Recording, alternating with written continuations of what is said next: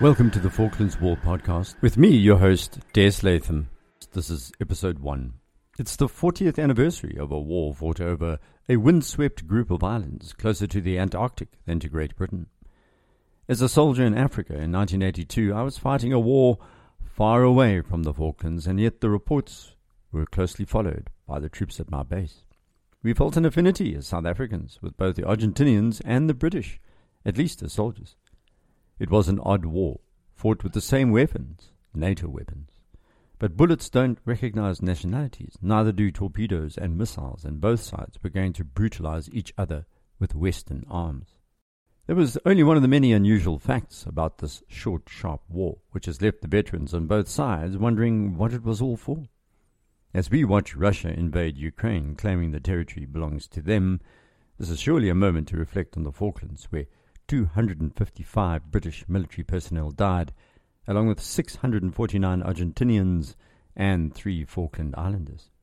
On the 2nd of April 1982, Argentinian forces invaded and occupied the Falkland Islands. Three days later, on the 5th of April, a UK task force set sail to recapture the islands and restore them to British rule. Nearly 26,000 UK armed forces, soldiers, sailors, and aviators, 3,000 civilian merchant navy crew, a Royal Fleet Auxiliary, and even a Chinese civilian crew formed the task force involved in the liberation of the Falkland Islands, as it's known. Following several weeks of intense fighting, Argentinian forces surrendered on the 14th of June 1982, a date that has since been known in the Falkland Islands as Liberation Day and is a national holiday. As I pull this podcast towards itself, Russia has invaded the Ukraine. In what looks like a split image of the Falklands, Vladimir Putin has completely underestimated the will of the local people to oppose the invasion. Unlike Argentina, the Kremlin, though, is seeking to re establish complete control over its former vassal states of the Soviet Union. G.K. Chesterton wrote once that the true soldier fights not because he hates what is in front of him, but because he loves what is behind him. For the Argentinians, there was a lot of military historical water under the bridge, and that bridge was built on the Malvinas. We must investigate these because they all add up to a crescendo that became a war. For the British, it was the same motivation. The 200 islands in the Falkland Group lie 480 miles northeast of Cape Horn, straddling the line of 52 degrees latitude and comprising around 4,700 square miles of land, which is about two thirds the size of Wales. There's a geological irony as the rock formations and fossils suggest that its prehistory may have been part of a landmass of southern Africa, but the tree stump fossils suggest a closer link to South America more recently. The islands, though, were never inhabited by indigenous people, only by birds and seals. It also had an indigenous apex predator called the Falklands fox, but humans shot it into extinction in the 1870s. We need to pick up the past and shake it about a bit to blow a bit of truth dust into this story because history is what drove the Argentinians into war with the British in 1982. The arguments about who owns this icy flotilla of land began with its discovery. The British view, repeated regularly, is that English navigator John Davis first sighted the islands in 1592 when his ship was driven among certain isles never before discovered by any known relations, lying fifty leagues from the shore, east and northerly from the straits. The problem with the discovery story is that non British historians disagree with this origin epic saga. The Spanish and Portuguese say the islands were sighted by Amerigo Vespucci almost a century earlier in April 1502 when gales drove his ship along the coast of some unknown land and he described wholly a rough coast seen fitfully. So far, so good. Both sets of discovery stories are unverifiable and somewhat suspicious. However, the next sighting was even more contentious. Sir Richard Hawkins wrote his memoirs 25 years after he said he sailed along the coast of the Falklands. The problem is he was obviously sailing past somewhere else. The land is goodly champion country and peopled, wrote Sir Richard. We saw many fires, but could not come to speak with the people. It had great rivers of fresh water. Of course, the Falklands at this time were uninhabited, and it has never had great rivers of fresh water, so it's believed Hawkins was being blown along the Patagonian coast and spotted the fires of the indigenous people who lived there. Just to throw a good cup of petrol on this fire, the real discovery was actually made by a Dutchman who plotted its position with a little more precision than the other two. In 1600, Sebald de Weert sighted a group of three islands, which later proved to be the outliers of the then uncharted Falklands. He promptly christened them after himself, Die Sibolds, and these days this little patch of islands near the Falklands proper are known as the Jasons. Anyway, the Sibolds appeared on Dutch maps through the 1600s. However, it was Spain who claimed legal title over all land discovered or not because of the infamous Treaty of Tordesillas in 1494. That was the grandiose act of Pope Alexander VI, who had conveniently divided the New World into Spanish and Portuguese spheres of discovery to stop them going to war against each other. The demarcation line ran pole to pole through a point 1,200 miles west of the Cape Verde Islands. Spain would hold the territory to the west, Portugal to the east. Talk about an act of gross colonial extravagance. So, going with this version of ownership, then, the Spanish owned the Falklands. In 1690, English sea captain John Strong was the first known person to step ashore at the Falklands. He was bound for the South Seas to fight the French and sailed down the sound which separates the two main Falkland Islands.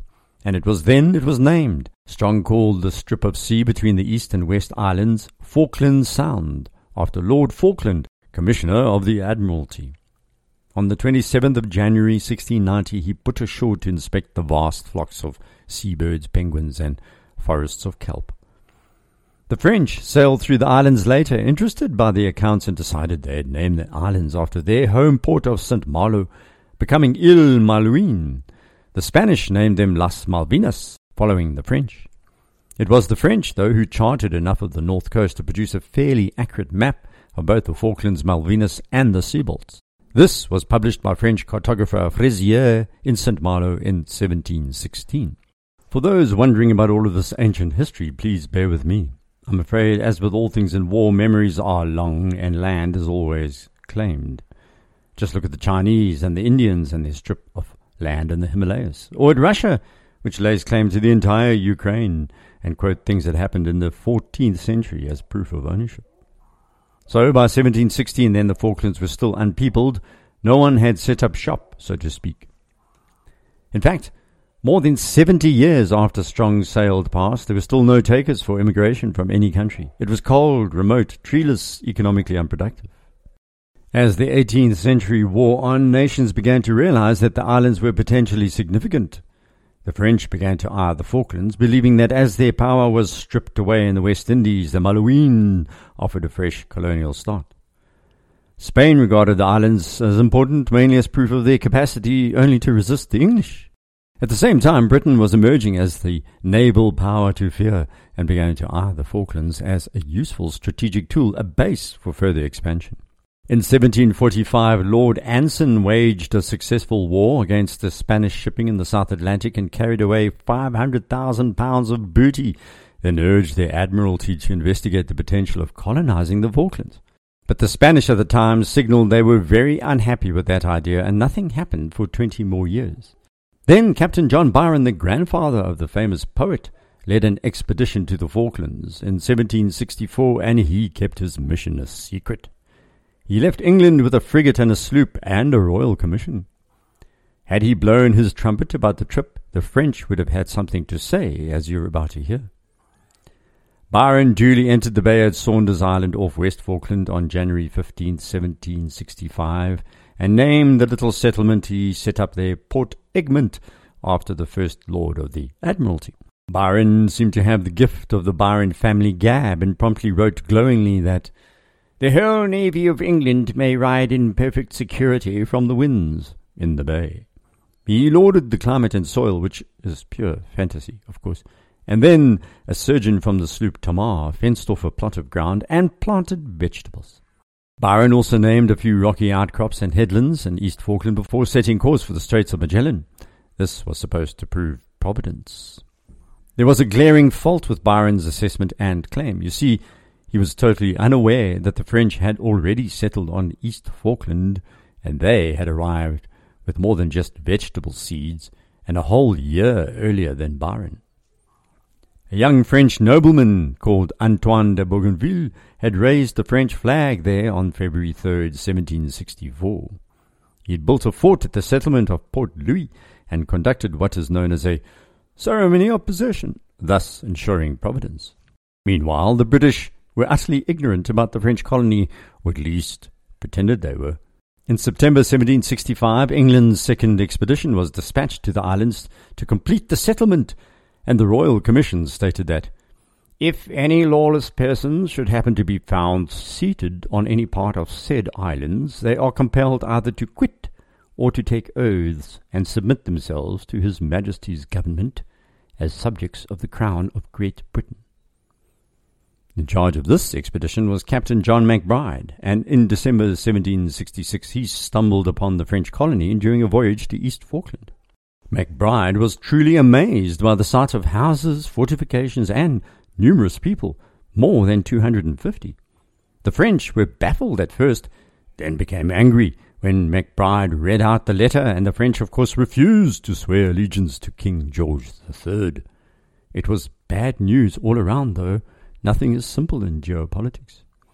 You see, after MacBride set sail back to England with the tidings about the French, de Bougainville had come under pressure from the French court to sell the colony to the Spanish which he did in October 1766 for a cool £250,000. The Spanish then dispatched their own settlers to the place, and a Spanish priest who arrived in Port Louis in 1767 wrote, I tarry in this unhappy desert, suffering everything for love of God. While a English lieutenant in the Marines by the name of Thomas Coleman reported about the same time, as he lived in Port Egmont, that it was the most detestable place I was ever at in my life. One wild heath wherever you turn your eye. Both sets of folk stayed on their respective islands, the English on West Falklands, the French on the east, and when they bumped into each other over the next few years, each side asked the other, please, to quit their island, and each behaved as though the legal right was on their side. The impasse was resolved when the Spanish governor of Buenos Aires, Francisco Bucareli, sent a fleet of five frigates to expel the British from Port Egmont. That was a bit of overkill because there were only 13 Marines there at the time who surrendered, and the Spanish came ashore at the port and hoisted their flag on June the 10th, 1770. For their trouble, they seized a cabbage patch and 422 bushels of coal. Ah, what trouble politicians cause. So it was that George III, who preferred to refrain from war with the Spanish, was forced to listen to the clamour of Parliament, which barked that honour needed to be restored and the Falklands returned to Britain.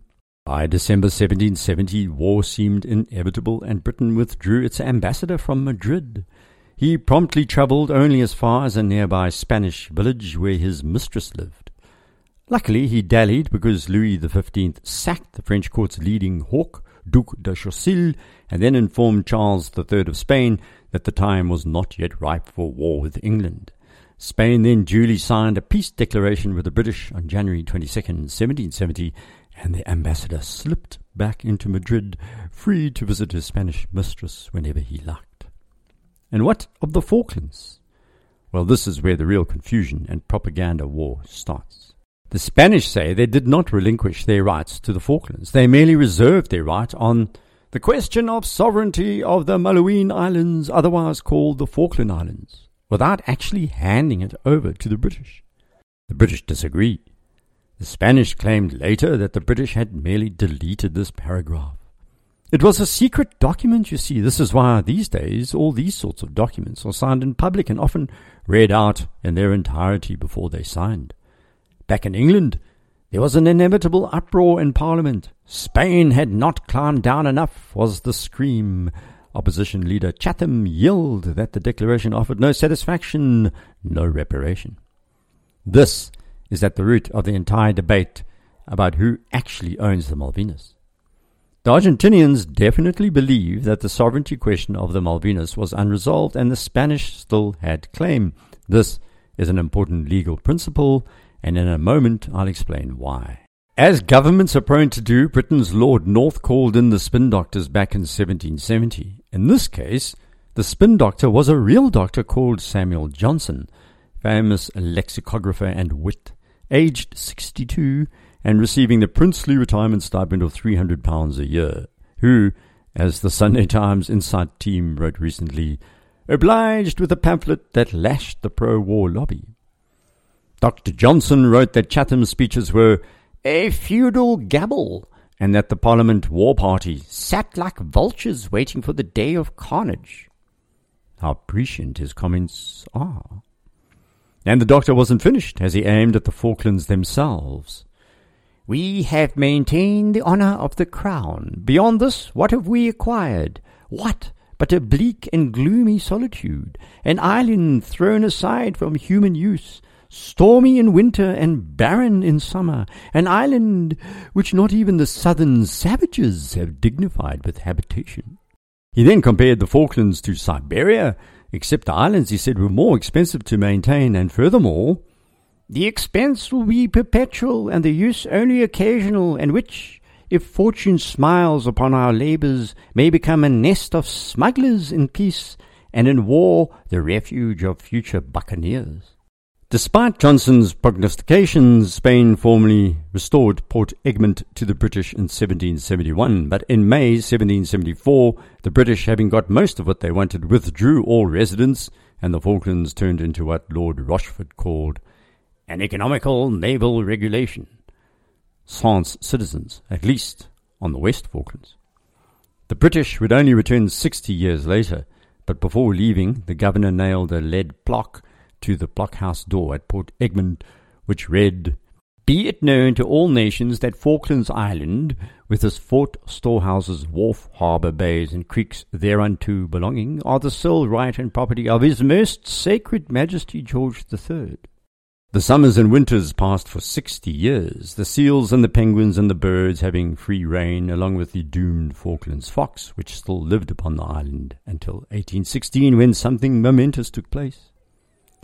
A patchwork of republics in South America, including the United Provinces of Rio de la Plata, declared independence from Spain, and this became Argentina.